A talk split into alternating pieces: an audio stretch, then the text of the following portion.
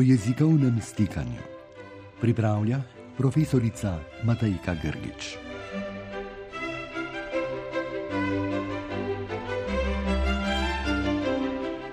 Drage poslušalke, dragi poslušalci, lepo pozdravljeni v novi oddaji nove serije jezikovnih kotičkov, posvečenih italijansko-slovenskemu jezikovnemu stikanju.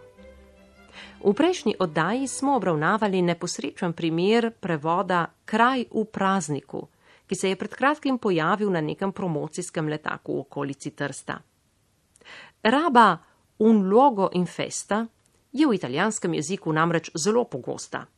Uporablja se specifično o primerih vaških in mestnih praznikov, pa tudi ob drugih sorodnih dogodkih. Univerza v Vidmu je naprimer pred nekaj leti gostila prireditev Konošenca in festa. V Manjagu pa imajo vsako leto niz dogodkov Coltello in festa. Naj bodo taka poimenovanja še tako učinkovita in simpatična v italijanščini, jih v slovenščino ne moremo kar prekopirati. Če se lotimo takega dobesednega prevajanja, dobimo namreč skropucala kraj v prazniku, naprimer trst v prazniku, gorica v prazniku, čedat v prazniku in tako dalje. Take besedne zveze zvenijo v slovenščini na vse čudno, neobičajno in prav nič simpatično torej, vsaj ne z promocijskega vidika, ko so tudi dejansko neučinkovite. Takim rabam jezika, ko besedne zveze v slovenščini enostavno prekopiramo iz italijanščine, pravimo kalki. Kalki pa nikakor niso edini primeri neposrečenega jezikovnega stikanja. Drug tak primer so naprimer polisemije. Zakaj gre? Preprosto povedano. Vsaka beseda ima v vsakem jeziku več pomenov. Ko jo prevajamo v drug jezik, moramo paziti na dejstvo, da se vsi pomeni besede v izvornem jeziku ne prevajajo z isto besedo v ciljnem jeziku.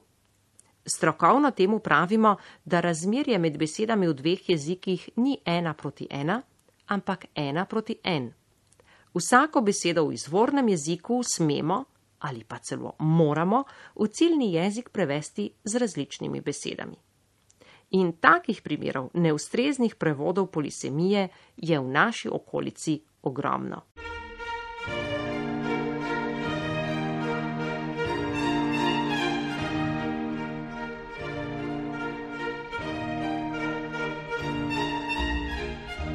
Ob nekem kulturnem dogodku sem naprimer zasledila napis, da bodo umetniki prikazali sadeže svoje ustvarjalnosti. Očitno gre za zgrešen prevod italijanskega i frutti della propria creatività, ki se je na istem vabilu pojavil nekaj vrstic više. V slovenščini so sadeži samo tisti, ki jih pobiramo z dreves ali jih kupujemo na tržnici. Tisti bolj metaforični, se pravi i frutti della creatività ali pa i frutti del proprio lavoro, so v slovenščini sadovi. Na ogled bodo torej sadovi ustvarjanja, dela ali pa truda, nikakor ne sadeži. Slovenski stavek sadeži truda zveni približno tako zelo hecno, kot bi zvenel italijanski la frutta delle fatiche. Vsakemu količkaj izurjenemu govorcu italijanskega jezika je namreč jasno, da mora v tem primeru uporabiti podoben, a vendarle različen izraz.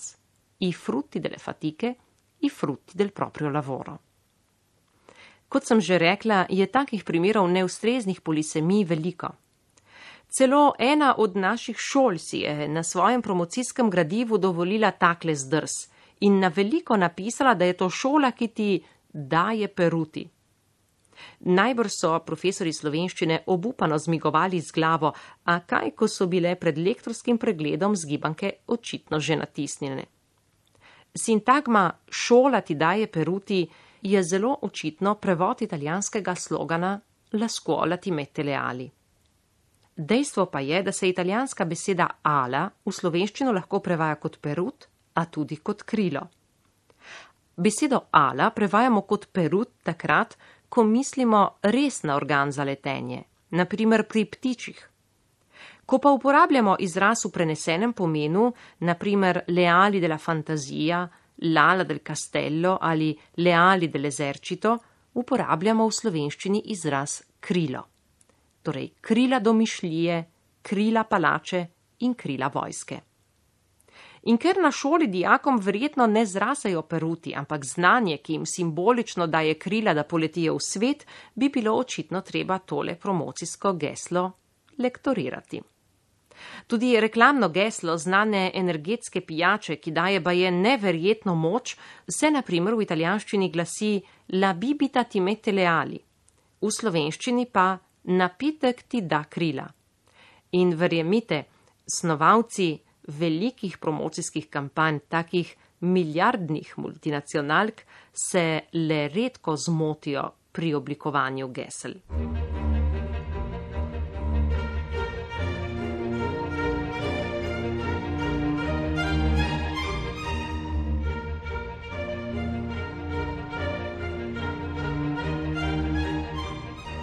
Če smo v dvomu, je torej včasih dovolj, da rešitev, ki nam prva pride na misel, preverimo prek spleta. Pogooglamo, kot temu pravimo zdaj v žargonu. V iskalno vrstico upišemo iskani niz.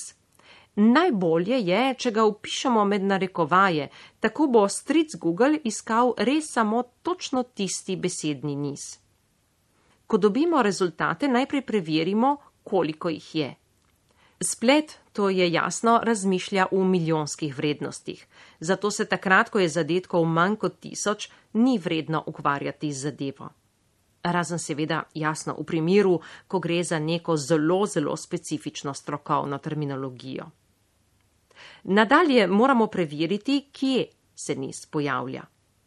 Pojavitve morajo biti podobne tistim, ki jih imamo mi v načrtu, Če torej oblikujemo nek slogan, neko promocijsko geslo za šolo, za dijake, za starše, moramo preveriti, ali se sintagma pojavlja v podobnih kontekstih.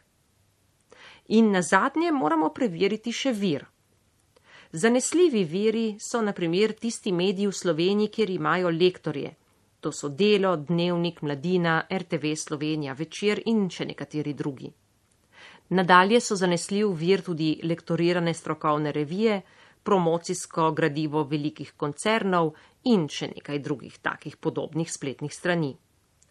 Še najbolj pa je zanesljivo iskanje prek korpusov. Največji referenčni korpus za slovenski jezik je Gigafida, ki ima več kot milijardo zadetkov. A o tem, drage poslušalke in poslušalci, več v naslednji oddaji.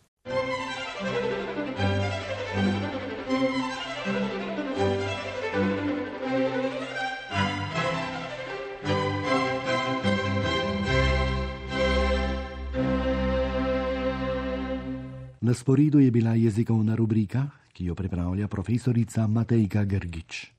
Uredništvo Loredana Gec.